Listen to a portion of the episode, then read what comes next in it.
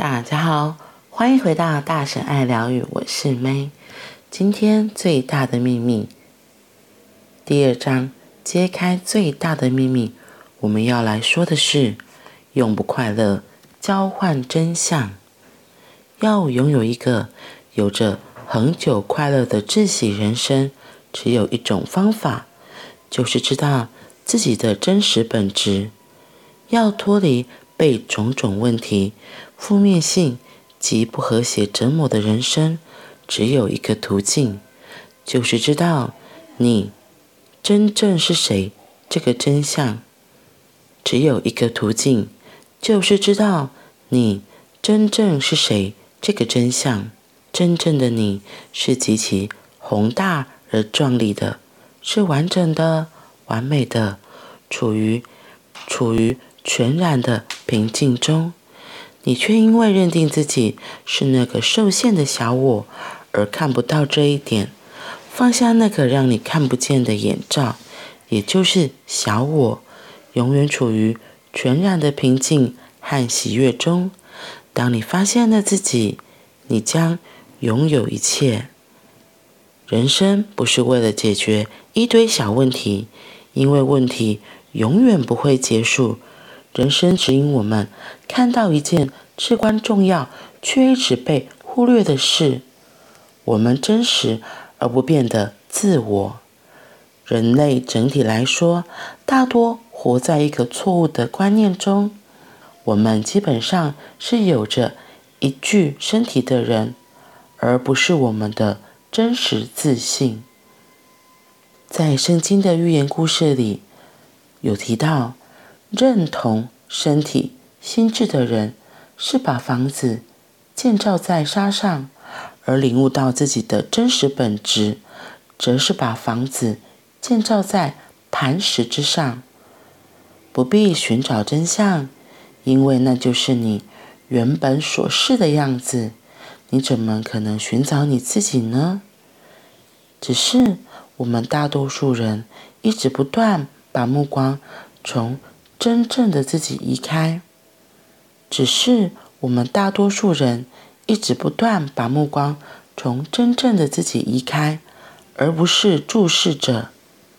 你是否曾经注视着那种里面有两个图片？你是否曾注视着那种里面有两个图像的图片？一开始看着那图片时，你可以清楚看见一个图像。但看不到第二个，你试着要去看，但第二个图似乎在躲避你，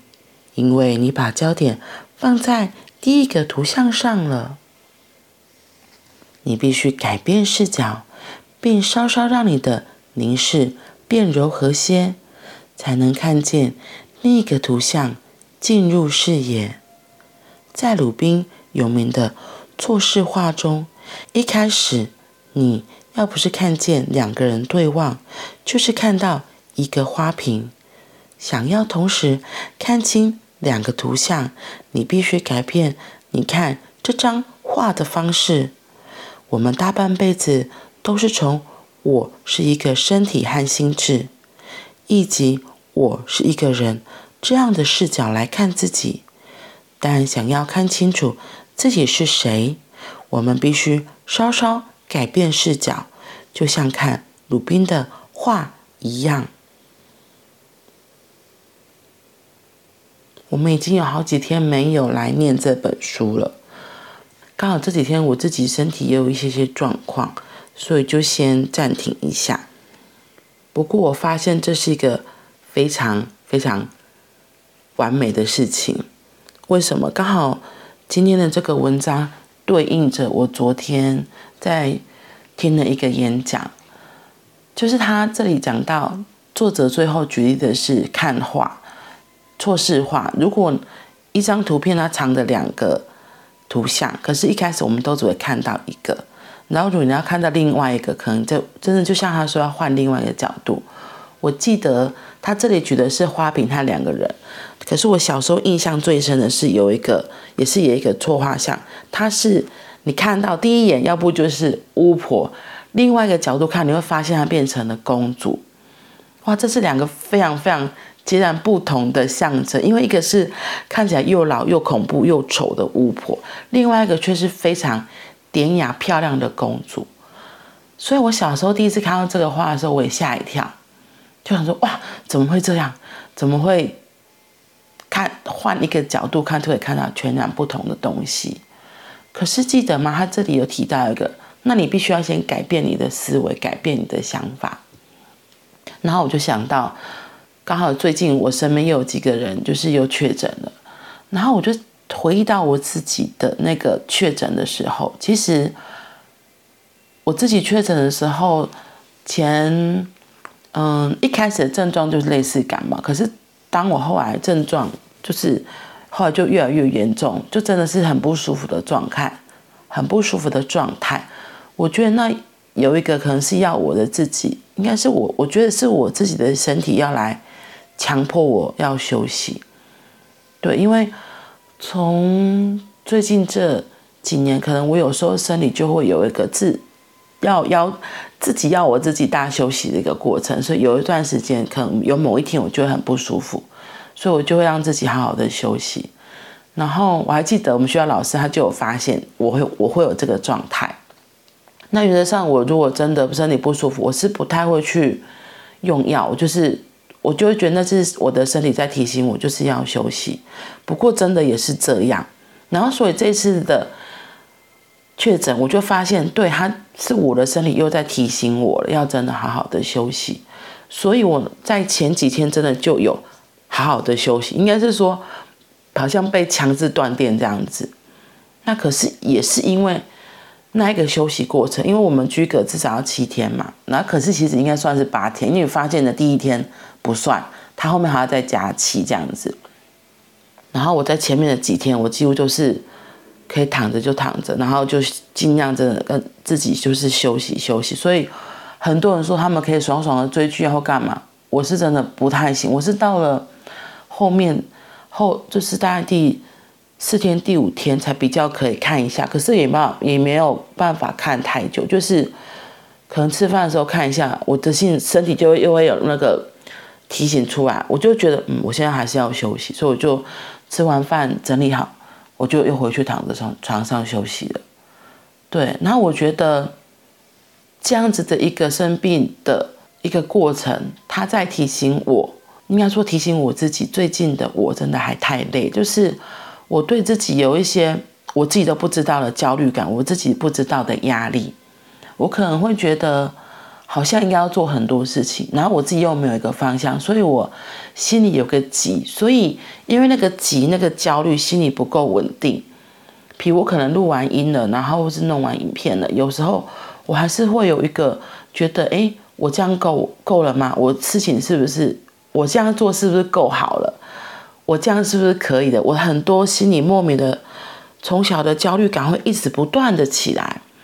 以至于就是没有真的没有办法好好的放松，所以我的睡眠时程就比较短，大概六个小时，然后甚至有时候半夜醒来之后有可能会再睡不着，我就有发现我自己有这样一个状态，所以我会告诉自己还是要休息，可是可能这一段时间有嗯快要一年吧，所以。等于身体自己就有一个更大的提醒过来，等于被强制断电，对，所以其实我还蛮感谢这个生病的过程，就是这个被强迫要关机，我觉得也是一个很大的提醒，要我自己回过头来问我自己，就是我一直底下可能在心里深处就是。我自己会有一个大脑会有个焦虑，觉得那个不够不够，然后我这样好像还是不好不好的东西，是要来提醒我说，没有，现在就很好了，我现在就很好了，我现在这样就够了，要我用不一样的视角再来重新看待我自己的生命。而不是再去汲汲营营去要别人的认同，要别人看到我，嗯，所以我觉得怎么样发现自己有不一样的可能，看到生命更多的可能性。我觉得生病提醒我很多事情，有时候累了就休息，我是可以休息的。累了就休息，因为其实真相是，我根本不会让自己懒惰太久。哇，原来心里那个不好的鞭策，是一直会让我想要去做很多事情的，以至于我不小心超过负荷了都不知道。所以人生的画布中，有时候不一定充满颜色，有时候可以浅浅的、淡淡的，有时候可以五彩缤纷，有时候让自己安静一点，淡淡的黑、淡淡的灰、淡淡的白，也都很好。就是如实的面对自己当下真正。最需要的是什么吧？好好的照顾自己是很重要的。好啦，那我们今天就先到这里喽，我们明天见，拜拜。